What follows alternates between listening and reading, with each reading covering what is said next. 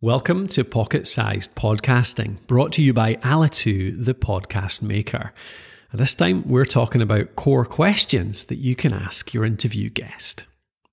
This is another wing to your storytelling angle. It lets the listener focus on the guest themselves. People love to hear things in context, after all. You'll hear, believe in yourself and never give up. It's all well and good, but people often can't see that applying to them. Well, that is until they hear a story about it happening to someone else, of course. Here's a few examples of questions that can lead to engaging, maybe insightful podcast interviews. Something like Which hurdles did you personally face and how did you overcome them? Was it obvious or did you stumble upon the answers? Or how did you get started? Talk me through it. Or what about what compelled you to become a screenwriter?